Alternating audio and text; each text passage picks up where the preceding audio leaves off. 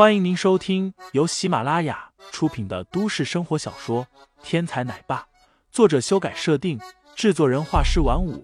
感兴趣的听众老爷们，赏个三连，点亮我的关注，点亮你的夜空。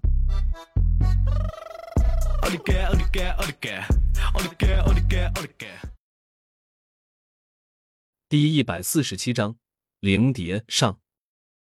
林飞对着梅若仙道：“能留下你的电话号码吗？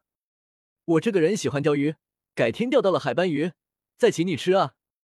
我的厨艺你放心，效果比这船上做的更好。”林飞懂药膳，会调理，这船上没有合适的配料，不然这份海斑鱼林飞必定会亲自来做。因为林飞已经知道，在梅若欣的肚子里。那个孩子是他林飞的骨血。梅若欣迟疑了一下，终于还是点了点头，写下了一串电话号码交给林飞。白子梅故作惊诧道：“林飞，你可以啊，一顿海斑鱼就把大明星骗到手了。下次吃鱼，我也要去，我要监督你，不许你欺负若心。”林飞点头。好啊，只要你答应做我女朋友，我绝对让你来吃。切，那要看你的菜合不合我的胃口了。白子梅撇嘴道：“晚上的宴会有我的表演时间，你有时间可以过来。”梅若欣转头凝视了林飞一眼，然后转身离去。一场食鱼宴圆满结束，梅若欣走了。林飞也回到了自己的房间，手指上夹着一张纸条。林飞陷入了沉思。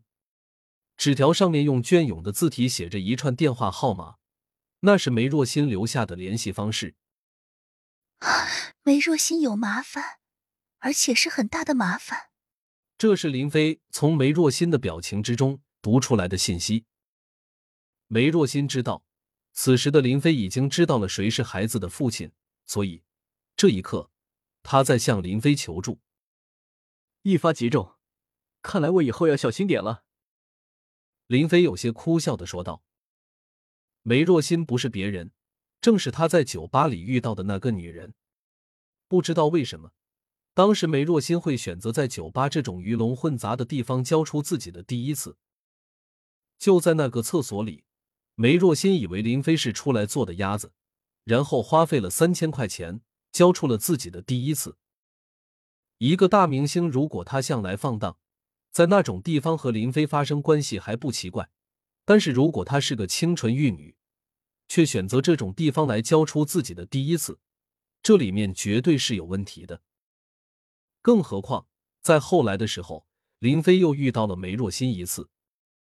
那次是在碧水园度假村，林飞捉拿商胖子的时候，梅若欣被商胖子的手下抓住。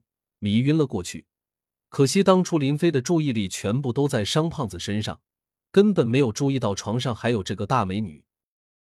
商胖子被林飞抓走了，梅若欣也因此逃过了一劫。现在想来，那个时候如果不是林飞恰逢其会，梅若欣当时就有可能遭到玷污。在眼下，梅若欣也是个名气不小的大明星了，如果没有其他人的支持。单单靠商胖子一个人是不可能有条件将梅若欣这种地位的女明星弄上床的。这背后定然有一个在娱乐圈手眼通天的人在耍着手段，不然以梅若欣的咖位，商胖子能够与他同席的机会都难得。即便是蒋家、沈家这样的地位，也未必能够操控梅若欣的行踪。沈家、蒋家虽然有钱，但是对于娱乐圈来说，毕竟是门外汉。想要给梅若欣压力还差了一筹。这是娱乐圈的事，里面的水很深。如果梅若欣没有和林飞产生交集，如果不是梅若欣怀了林飞的孩子，林飞绝对没兴趣去娱乐圈插上一腿。但是现在，梅若欣有了林飞的骨肉，那么无论是谁动梅若欣，都得死。沉默了一会儿，林飞掏出手机，拨通了一个电话。喂，哪位？电话那头的声音略带沙哑，似乎很久没有休息了一样。林蝶，是我。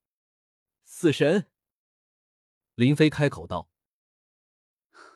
老大，你终于肯联系我了吗？”对面的声音充满着惊喜。林蝶，这曾经是林飞在国外执行任务时的战友，专门负责情报侦探的，也是林飞最亲密的伙伴之一。灵蝶只是个代号，就像死神是林飞的代号一样，无处不可去得，无事不可探得。天上地下似乎还没有灵蝶搞不到的情报。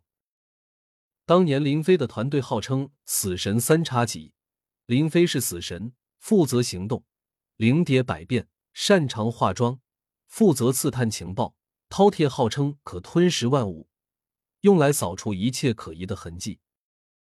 三个人在国际上可谓是赫赫有名。听众老爷们，本集已播讲完毕。